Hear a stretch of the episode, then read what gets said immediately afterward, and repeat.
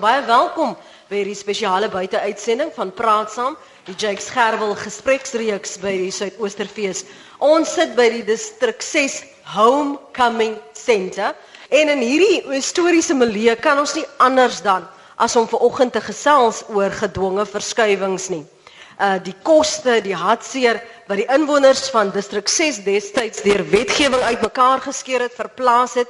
Die vanoggend gaan ons 'n gesprekspunt maak Maar gebeur gedwonge verskywings nog in ons huidige geskiedenis? En wat is ons reaksie daarop? Kom ek verwelkom my gaste vanoggend. Ons praat met professor Pierre De Vos. Hy's grondwetkenner uh, by die Universiteit van Kaapstad. Ons gesels ook met Tozama Nomka. Sy is die provinsiale koördineerder van die Federation of the Urban and Rural Poor en oud-burgemeester Herman Bailey. Hy deel vanoggend sy gemeenskap se ervaring van verskywing in 'n boek getiteld Die lewe suid van Markstraat. Dit is 'n boek wat saamgestel is met die hulp van uh, oud gemeenskapslede en dan ook die Wellington Museum. Baie dankie, goeiemôre, welkom by Praat Saam. Goeiemôre. Môre Lenet. Ons gaan hopelik binne oomblikke ook met nog 'n gas telefonies gesels, maar die luisteraars kan intussen bel. Herman, is dit nie ironies nie dat jy en jou familie verskuif is en later jare sou jy lid wees van 'n stadsraad wat hierdie uwel dan nou teenoor julle gepleeg het. Ja, Lenet, uh, baie dankie vir die voorreg om te gesels en baie uh uh hierdie geleentheid. Jy weet raak 'n mens elke slag as jy oor hierdie gebeure in Wellington praat. Want ek moet gaan terughaal uh, na 1958.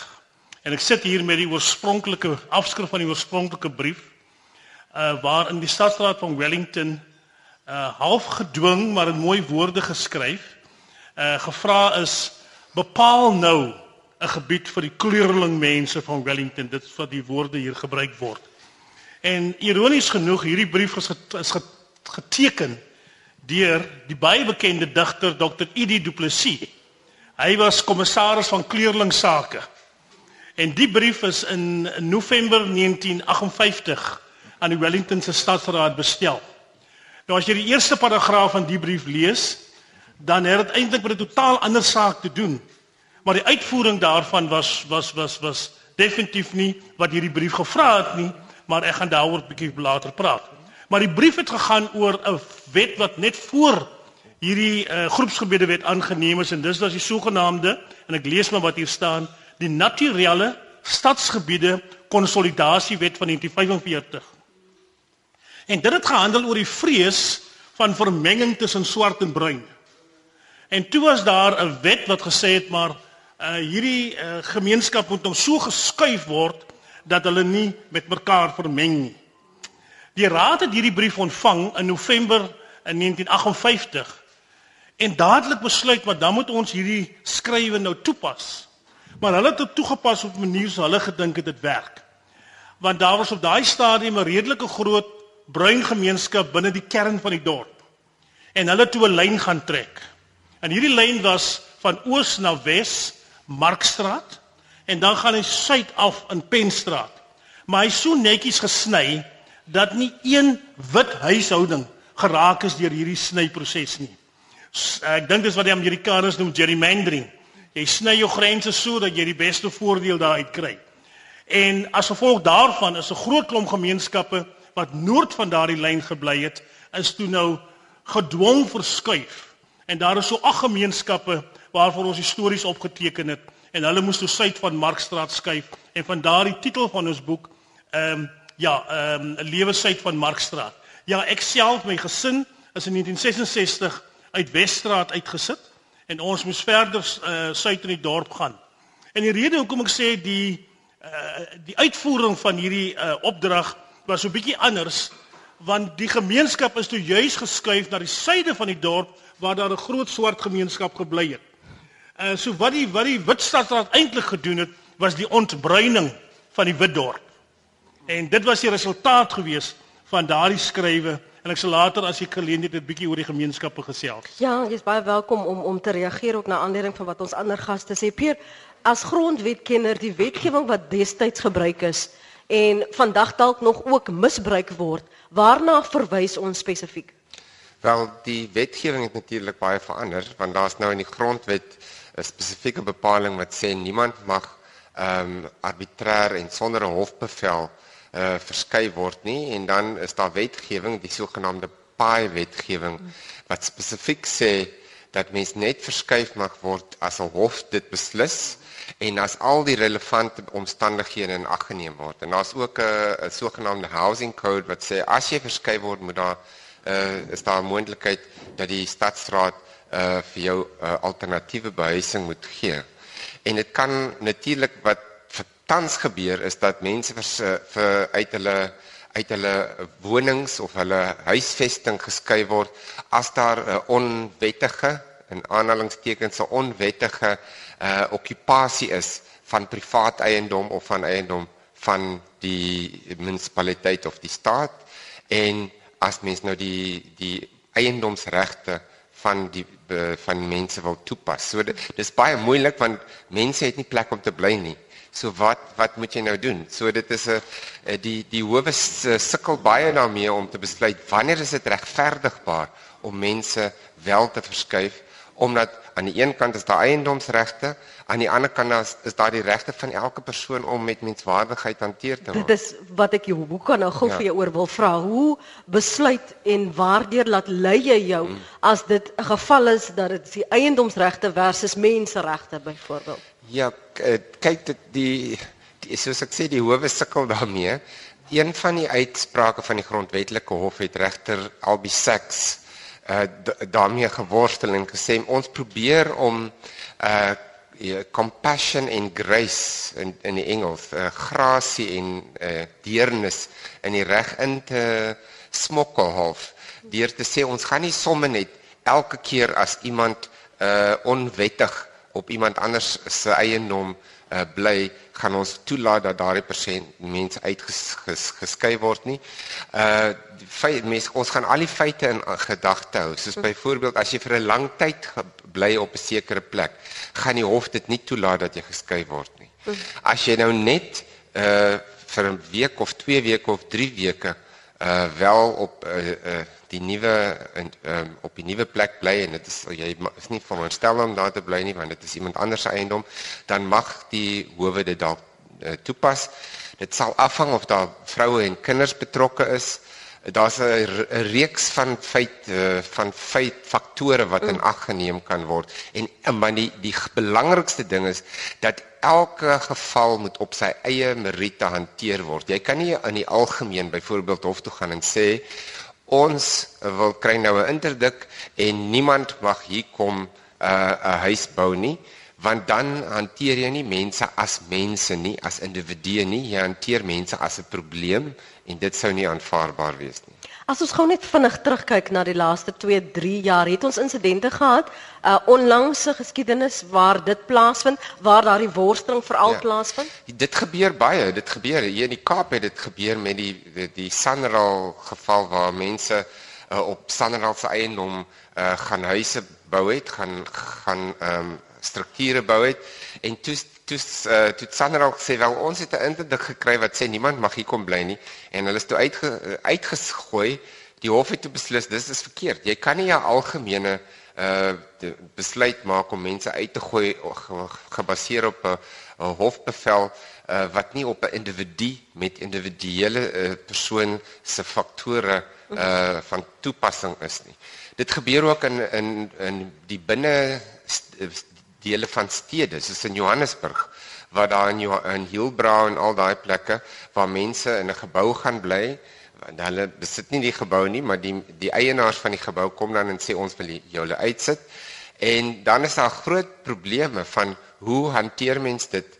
Uh, want aan die een kant uh, kom die eienaars en sê maar ons besit hierdie gebou. Ons wil nou hierdie gebou her, herontwikkel. Ons wil nou Jappie sê moet hier kom bly En aan die ander kant is daar mense wat as hulle uitgegooi word, het hulle geen heenkome nie. En dan moet elke keer met die hof 'n baie moeilike besluit neem. En wat die hof nou baie keer sê is as jy dalk die mense gaan uitsit, gaan ons baie mooi kyk hoe lank bly die mense aan die eerstens, tweedens, het jy met die mense geonderhandel en derdens, is daar uh, 'n moontlikheid dat jy vir mense 'n uh, ander heenkome uh, aanbied. Mm -hmm. As dit nie die geval is nie, as jy net mense op die straat uitsit, sal die hof nie sommer 'n uh, uitsetting uh uh beveel. Praat ons hier van mense wat almal net arm is, Tomsana? Thank you Lynette for this opportunity. I think when we are talking about people that is, is evicted, we are talking about very poor people, the poor, poorer of the poorest, because they can't afford to have their own houses. And at the same time, when they are being evicted, where are they going? You know, sometimes when you are talking about evictions and court orders, and which is expensive for people that doesn't take from anywhere. So, in many instances, if we know and we are well aware that there's no land, as the city said to us many times, that land is scarce. But what are they doing in helping the poor to obtain land? And why did they want to take them to the peripheries of the, of the, of the, of the city? They take them away from the city. They take them to, to very far from where they are working. What about the children? that is, is, is at school? What about the, the, the, the, the people that is working within the city? So in many instances when this is happening, they, they, there's a lot of steps that they don't take into consideration. They just throw the people out, even if it's at midnight, even if it's in the, early in the morning, and they demolish, they demolish their structures. And where will you again get another money to buy the structure? So it is very unlawful and unjust for for us to deal with these situations. Ek wil net gou vir Melanie uh, Melanie Manuel inbring. Ek net seker maak sy is op die telefoon met ons. Melanie, luister jy môre? Melanie is die fasiliteerder by die Informal Federation of uh, uh, excuse Settlement Network. En ons het vroeër vanoggend uh, probeer om tegnies met haar in kontak te kom. Ons net seker maak of sy wel op die lyn is en of sy uh, vir ons kan hoor. Kies, kan Melanie vir my hoor? Ja, ek kan ek kan nie hoor nie. Baie dankie Melanie, die impak waarna ons verwys. Uh Tomzan het nou gepraat van die weerloses van waarheen gaan mense. Kan net vir ons 'n bietjie agtergrond van praat ons net van mense wat geen ander heenkomme het nie in 'n moderne konteks? Praat praat ons net van byvoorbeeld die die in die gevalle wat ons gesien het op op plase. Van wie praat ons hierson? Ons ons praat basies van mense wat wat wat dat hulle wat hulle permanent op op om dit is my Engels praat. Oh, jammer. It's actually placing on open land. But if you look at evictions in a formal community, can you hear me? Ek kan ja. Okay, if you look at even in the, in the formal community, you have informal structures whereby those people also face evictions on a daily basis because the tenants that, that rent from the landlord, which is the city of Cape Town, gets evicted even though they don't pay the rent. Whether the tenant is drunk or the tenant finds a better opportunity because they charge people until 1,200 rand for rent for backyarders. And backyarders face evictions every day. Where do those people then go? Even if you look at the city-owned rental stock, People get evicted because the neighbor doesn't like the neighbor. They actually go lay a case at the housing office. The housing office don't do the proper follow-up. They go through the legal court way and people get evicted without actually having a proper trial. So at the end of the day, people really don't get the proper service that they need. But if you look at within informal settlements, whereby people have been living for many years and finally they get evicted, where do they go to? They've made their way of living. They work around in their surrounding area. Children go to school. But it disadvantages the poor when they actually get evicted or they get relocated. Mm. And if you look back at our history at District 6, where, you know, this is why Menenberg and all the other communities are now there, it's because of those relocations. But what has it done to people? Firstly, it stripped the dignity. It increased the crime rate. If you look at what's happening now in those communities, mm. all the most of the children are, are, are, are youth dropouts. They're on drugs because of the disadvantage. Um, they have been disadvantaged. So at the end of the day, evictions is a very strong um, concentration where we really need to concentrate on because where do people go? Firstly, there isn't suitable land. That's what we always told. So there isn't a plan of evictions. And I think this is where we have to say, How do we plan with communities? How do we work together as, as the poor communities to build up a plan to say, if we need to be evicted, where do we go? How do we plan for a better living for, for the poor and those that's disadvantaged? Die gevalle in die, die families met wie julle werk, waar is hulle want ek neem nou aan hulle is uitgesit, hulle het op iemand se jaart gebly. Waar is hulle nou en wat is die soort werk wat julle met hulle doen en wat is julle verwagting van uh, 'n munisipaliteit byvoorbeeld of 'n provinsiale regering om leiding te gee in hierdie verband veral as die argument die heeltyd is maar daar is nie grond nie waarheen moet die mense gaan. Ek dink vir vir vir alse backyards dink ek is 'n baie is 'n baie tragiese situasie want as hulle geëvikt word as lewens anders wat hulle na toe kan gaan nie. Of dat hulle nie um, legal is as daar ook in 'n plan waar hulle kan waar hulle kan verwys word waar na toe kan gaan nie because the first thing city tells you it's not a problem because they promise with the tenant that has the lease agreement. So which means the backyard doesn't have agreement with the city. So doesn't become a city problem, which means backyards have to go and look for alternative space. And that's sad. Hmm.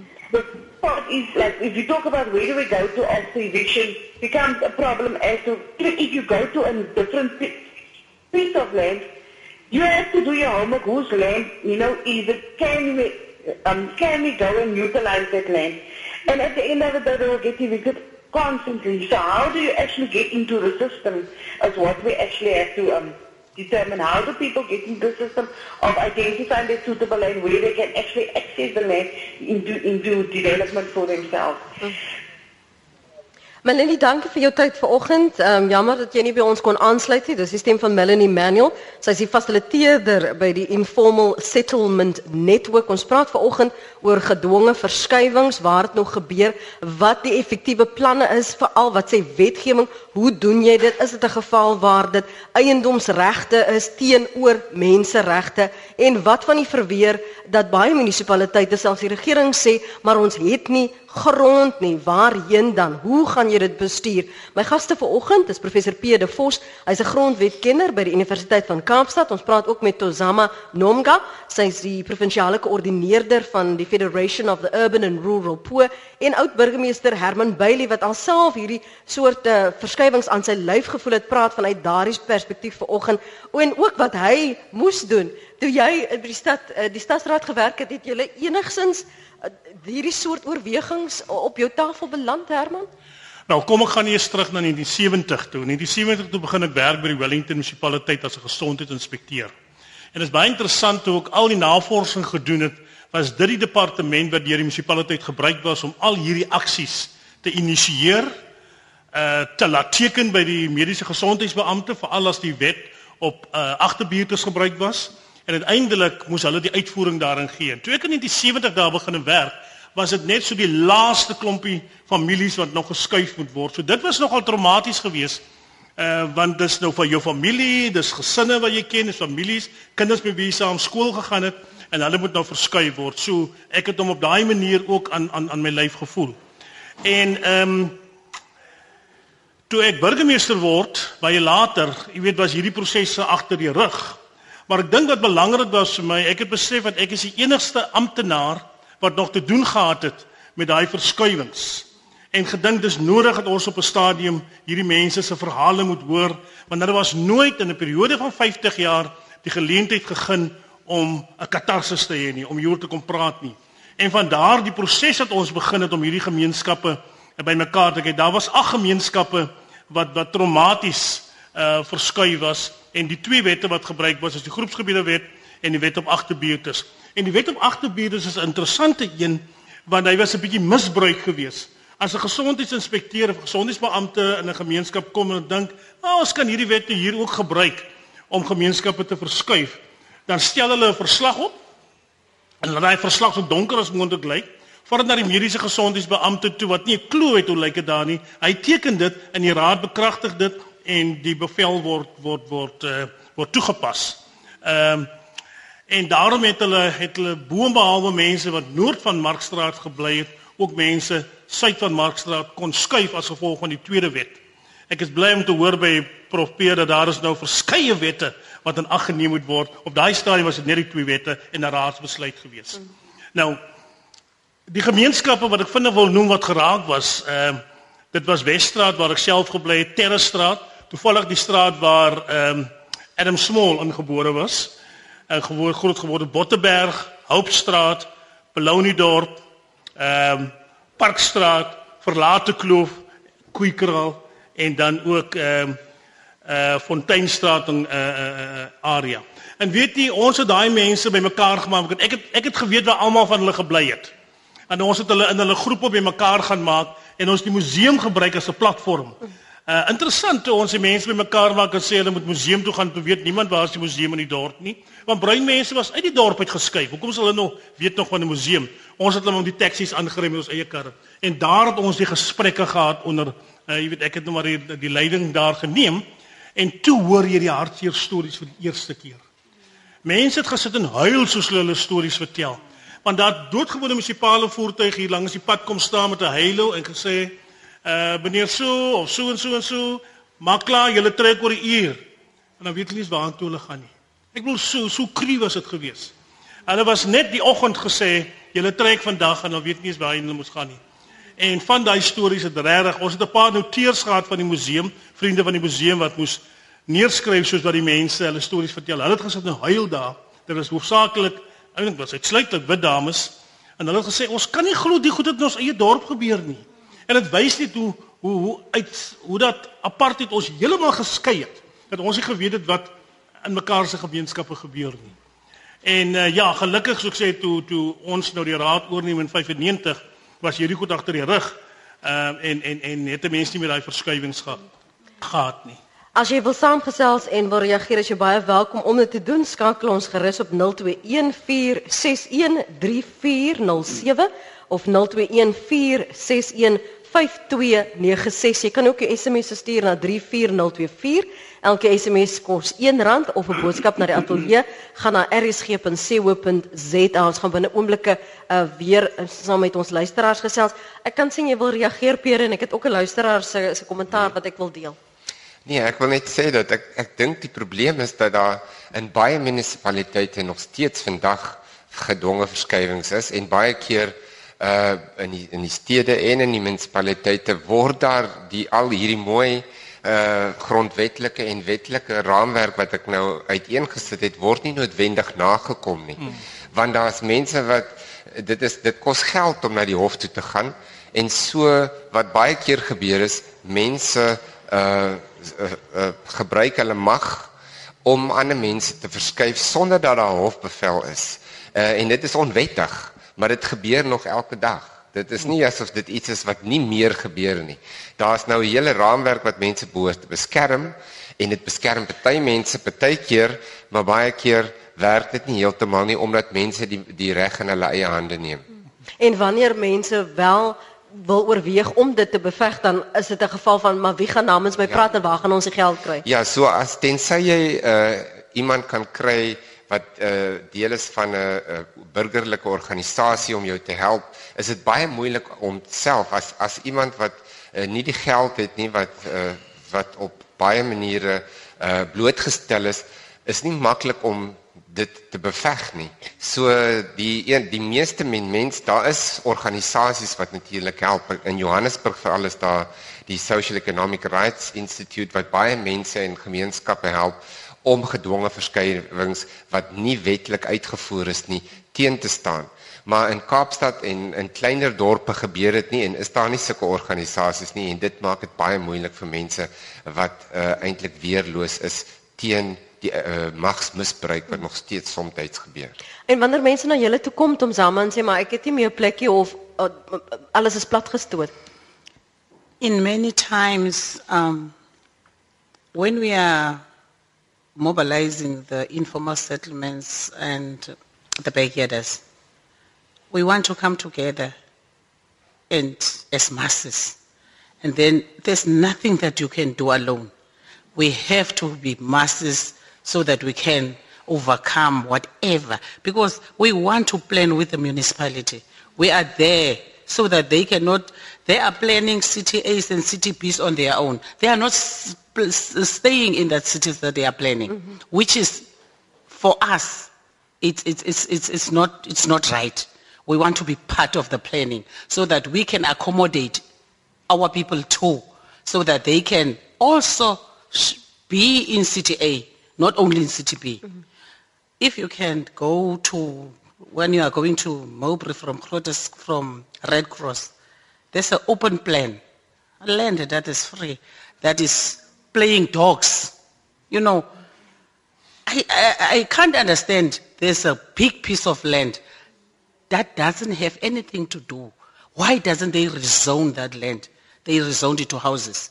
When there are so many people, they are evicting each and every day. When there are so many people that doesn't have houses. When there are so many people that is even evicted as backyarders at their own, uh, uh, uh, at their own shacks at the back of every yard. Because each and every night, when a, a, a- a tenant, a, a tenant got evicted because the landlord is drunk.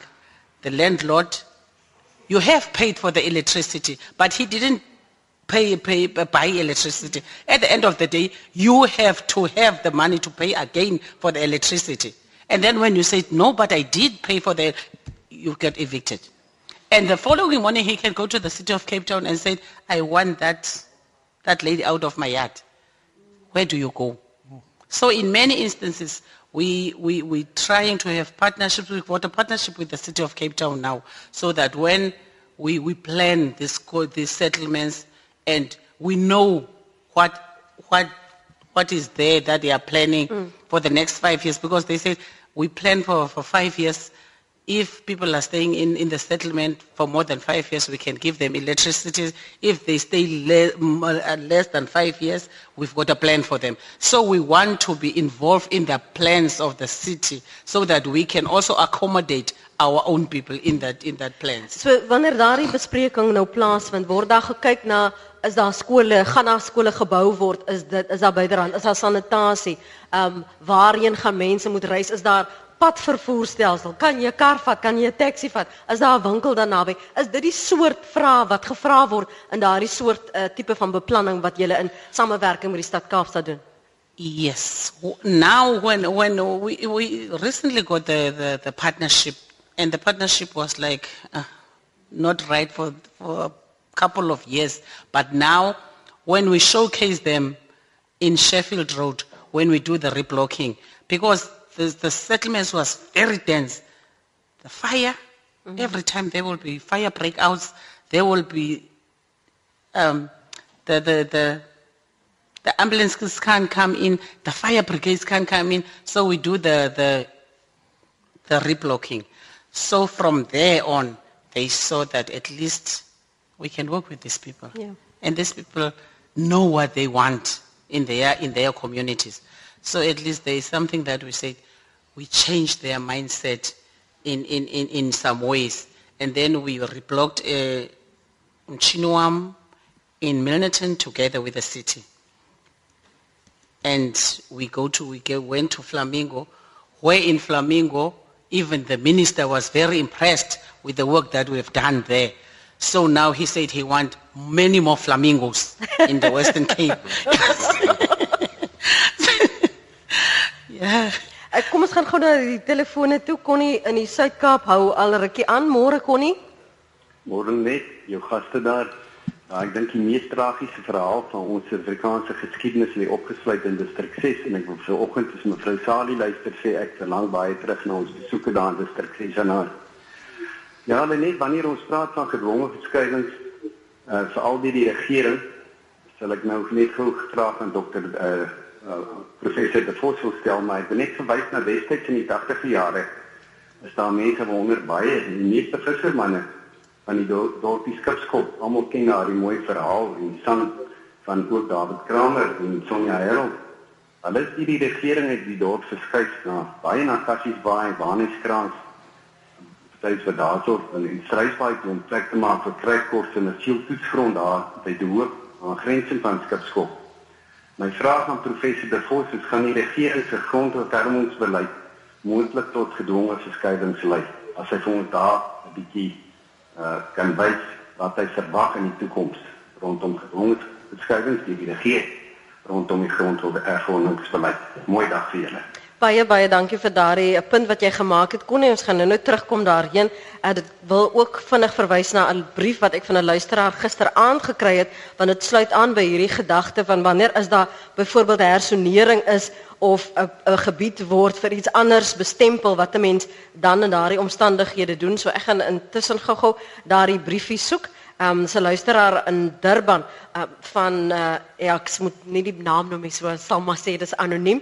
Um, ek is nie seker uh, waar en wanneer jy hierdie verwysing kan gebruik nie, maar ek woon in Durban. Ons is besig met 'n aksie teen Transnet en die eThekwini um, munisipaliteit se voorgenome vergroting van die bestaande Durban hawe en uiteindelik ook die sogenaamde dig out port. Al die ontwikkelings is deel van die groter SCP2 infrastruktuurontwikkeling. Een rede waarom ons hierheen teen gekant is, is die beoogde hersonering van Claywood Claywood is 'n baie ou woonbuurt met 'n geskiedenis van gedwonge verskuiwings en 'n sterk struggle agtergrond. Vir 'n geruime tyd al word geen of min onderhoudswerk deur die munisipaliteit in Claywood gedoen en onwettige vervoermaatskappye word toegelaat om ongehinderd voort te gaan dan verduidelik die die luisteraar wat besig is om te ontwikkel daarom hulle die aantal depots vir vraghouers het oor die afgelope paar jaar ook vermeerder en vergroot. Daar is geen plesier in om langs hoë stapels vuil vraghouers te woon waar lawaaierige trokke en vurkhuisers heeldag in en uit beweeg en op en af laai nie. Sowel die munisipaliteit as Transnet beloof dat niemand deur hulle gedwing sal word om die woonbuurt ter wille van die ontwikkelings te verlaat nie. En dis waar, hulle gaan niemand verskuif nie. Wat hulle egter ignoreer is dat met die hersonering van die buurt vir logistieke redes die lewensomstandighede van inwoners net so ondraaglik sal word dat mense van self sal moet pad gee. Ja, dit is dit is 'n baie moeilike saak want in die ehm um, wat hier te staan kom is weer twee uh twee verskillende belange. Aan die een kant is die belang van ontwikkeling. Almal wil hê daar moet ontwikkeling wees. Aan die ander kant moet wil ons nie ontwikkeling hê wat mense minag nie en mense se lewens uh verwoes nie. En ek dink baie keer die meeste munisipaliteite, die regering van die dag is baie keer bietjie meer gestel op die ontwikkelingsaspek en vergeet baie keer 'n bietjie van hoe dit gewone mense sal raak. So Ehm um, dit dit is 'n beleidsprobleem dink ek wat ter sprake is wat wat verby ver meer as net oor die reg gaan en wat wetlik aanvaarbaar is. Dit gaan dit gaan daaroor oor hoe bestuur mens die land? Hoe word die land regeer? En tot hoe mate word uh, mense as die middelpunt van regering gesien en tot hoe mate word dit net gesien as partykeer as 'n probleem. Partykeer word mense gesien as 'n probleem wat in die pad staan van ontwikkeling. En dit is dit is nou maar hoe ons in die moderne kapitalistiese samelewing uh een van daai probleme waarmee mense opgeskep sit. Mm -hmm. Ek kon vir ons luister as jy geleentheid gee om om saam te gesels en vir ons gehoor ook 'n paneel as jy net wil aandui uh, as 'n spesifieke vraag het. Uh, ons het nog 'n uh, tyd om saam te gesels terloops as jy nou laat by ons inskakeling jy wonder waar is Martelies? Sy's net nou weer terug. Dis 'n uh, praat saam, is 'n spesiale uitsending van uh, van om 9 tot om 10 uur en dis nou so 20 minute voor 10 ons praat vanoggend oor gedwonge verskuiwings veral in 'n meer hedendaagse konteks en die implikasies daarvan. Want aan die een kant wil ons ontwikkeling hê en aan die ander kant wil 'n mens nie uh, mense se regte verguis nie. So dis waaroor ons gesels vanoggend. As jy 'n bydrae te lewer het, as jy baie welkom om vir my 'n SMS te stuur na 34024. Elke SMS kos R1 en jy kan ook 'n draai maak op ons webblad rsg.co.za. Ons praat oor en ons praat vanaf die distrik 6 homecoming center en gegee daardie konteks wat ons weet van ons geskiedenis, hoe nou vandag gebeur dit nog hierdie verskuiwings? Uh, is dit 'n meer subtiele manier? Hoe word wetgewing byvoorbeeld misbruik om mense van een plek na 'n ander te verskuif? Ek wil gou terugkom na jou toe professor uh, Pedefors, um, want as 'n luisteraar wat sê wat is die relevantie? Sy sê ek wil nou net weet met trane in my oë is hierdie gesprek nog relevant? Dit is 2016. Hmm. Ja. Wat wil julle bereik om dit te debatteer? Ons almal het aanbeweeg en weet dit was verkeerd so wanneer hou die dinge op kan ons nie maar die verlede agter ons sit nie wel daar's twee maniere om dit te antwoord die eerste een is soos wat ons grondwetlike hof altyd sê as ons wil weet wat ons uh, watter foute ons nooit weer moet herhaal nie. Moet ons nooit vergeet wat in die verlede gebeur het nie. absoluut. Want dit is juis deur om te onthou wat in die verlede verkeerd gegaan het wat vir ons 'n raamwerk gee of 'n padwyser gee oor hoe ons nooit weer dieselfde foute moet maak nie. So dit is baie belangrik. Tweedens, dit is nie asof die gedwonge verskywings opgehou het nie.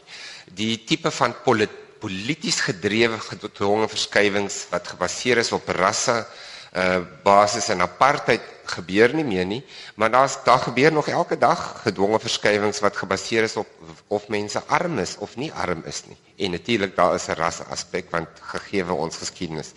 Ehm um, so om te sê dat dit nou alles oor is en dat ons dit moet vergeet, sou ek sê is is is verkeerd vir beide daardie redes.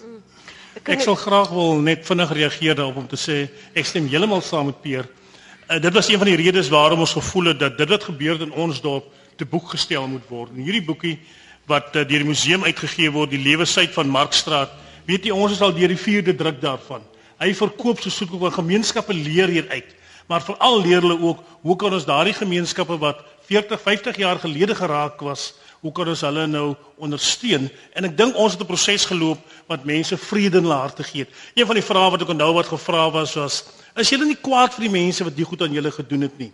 En toe het een persoon opgestaan en gesê, die kerk het ons geleer om in vrede te lewe. Die tweede ding is ons kan nooit vergeet wat gebeur het nie. Maar ons het mense vergewe. En ons het nie baklei nie. Ons was maar nie ontvangkant van 'n stelsel, maar veral sodat ons weet wat het gebeur en dat hierdie soort van goed neerhaal moet word nie. Maar Herman, wat van die slagoffers? Hoe herbou jy jou lewe as jou hele lewe en bestaan op een plek was. Hmm. Uh my ouma en oupa is van 'n distrik 6 Hanover Park toe uh, verskuif. En net gister was ek in Hanover Park en ek kon sien en ek onthou ook my ouma kon nie distrik 6 hmm. agterlaat nie. Sy kon haar nie hervestig nie, was die heeltyd 'n teruggryp na die verlede. So hoe herbou jy nie net 'n menselewe nie, maar 'n samelewing? Ja, ek wil dit sê, want hierdie mense wat ons mee gepraat, almal in gemeenskappe gebly ongelooflike stories van gemeenskapslewe. Stories van hoe dat mense mekaar ondersteun het. Almal was arm en niemand het honger gely nie. Ons het mekaar gehelp, mekaar ons die mekaar se lief en leed gedeel. En ewe skielik word ons uitgegooi uit ons gebied uit en versprei oor die hele dorp in die suidelike gedeelte van die dorp. Mense het nie meer geweet die wie, wie hulle bure was, is nie meer hulle bure nie. Hulle het nuwe mense ontmoet, hulle is totaal ontwrig Ons is nou al by die tweede en die derde geslag van die mense wat verskuif het, maar jy sal nog altyd die stories en die nostalgie hoor van toe ons in Hoopstraat gebly het, toe ons waar ook al gebly het. Ek moet die een storie vir julle vertel wat ek ek, ek jy weet uh, uh, nou skuif hulle die gemeenskappe ook op 'n bepaalde dag wat hulle net gesê is die vragmotor sal net kom, julle word gelaai. Nou vertel een van die manne vir ons Joey Williams, hy sê hy werk toe die Parel, daar's nie selfone of ander manier van kommunikasie nie, maar hy kry daarmee 'n boodskap. Jy moet nou nie vanaand terug Botterberg toe gaan nie want jy bly nie meer daar nie. Weet wat 'n skok vir die man. Hoe kom hy terug met die trein of met die bus terug Wellington toe? Nou moet hy gaan soek waar sy ouers bly.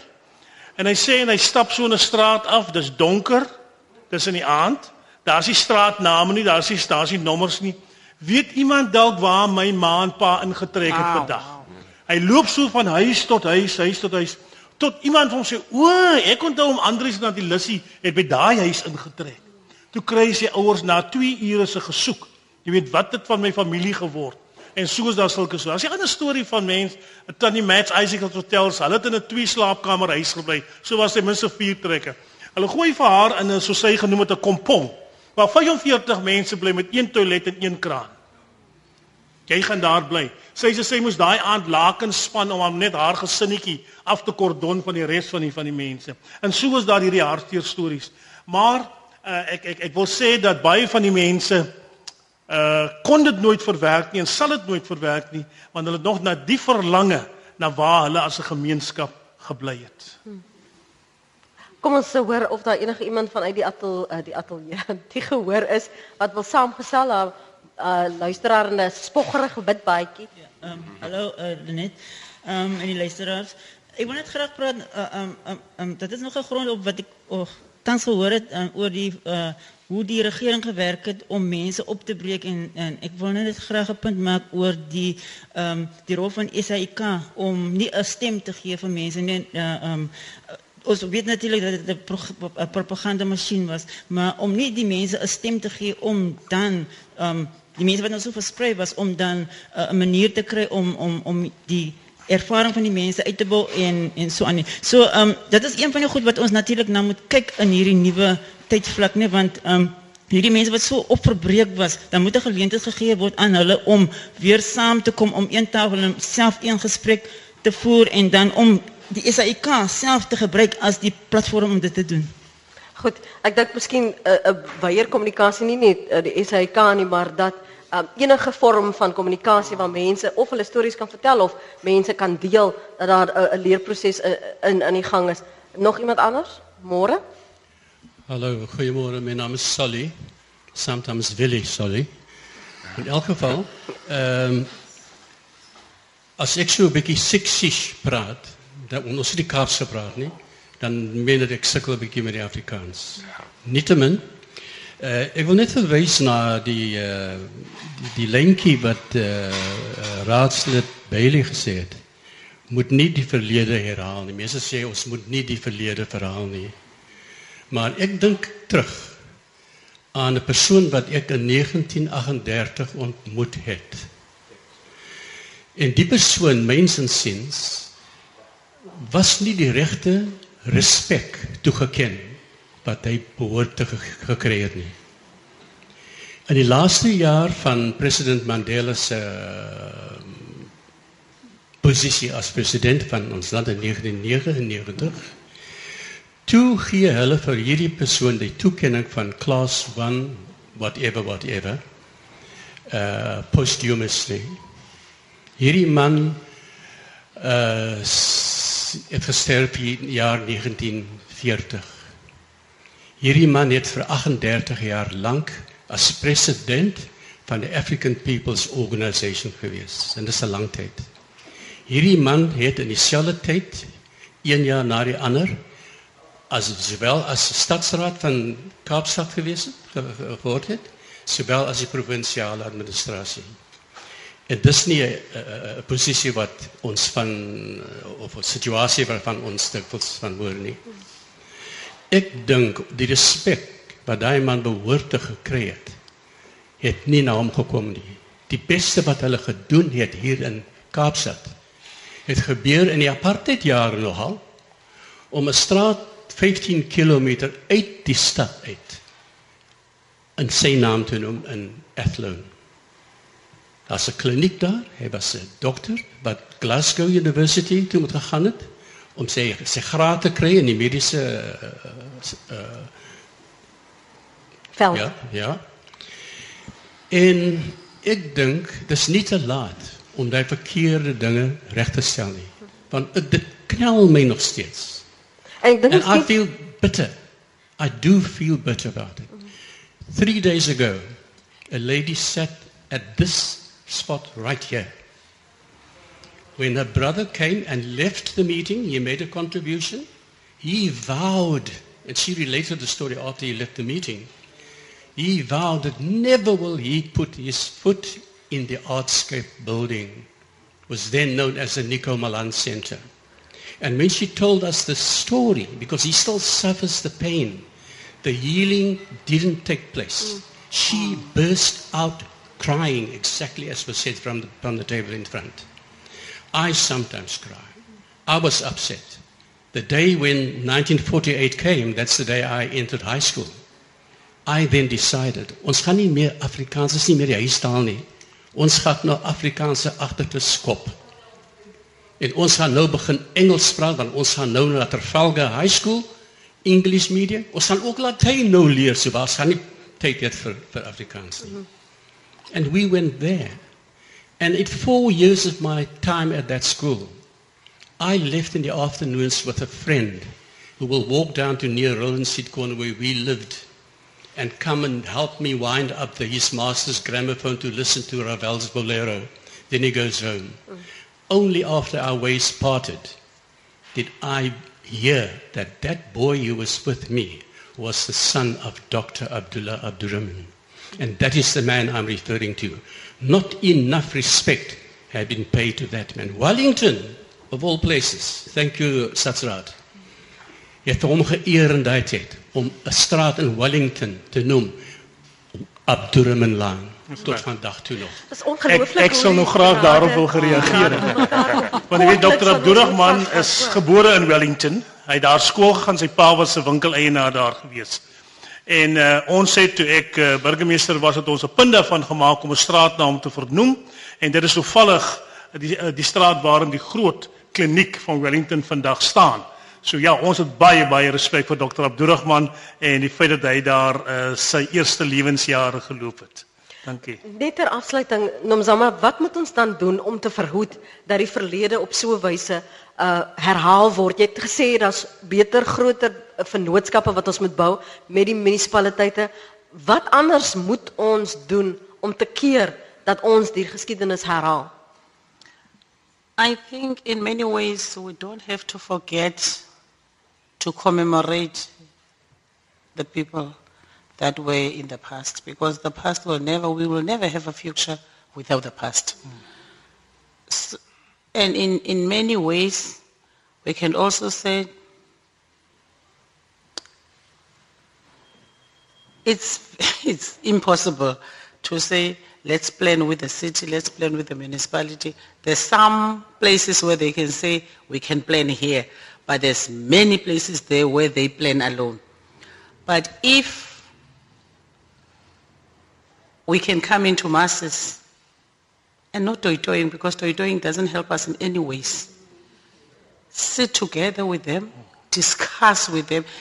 You know, we've got a movement that says the Mamas movement in, in, in our movement. When we want something to be, our voices to be heard, like when we are building houses and they don't give us the opportunity to build the houses, we take all the mamas of the movement and they will go there to 27 Whale Street and they will sit there and they will not go anywhere because it's their right to be there.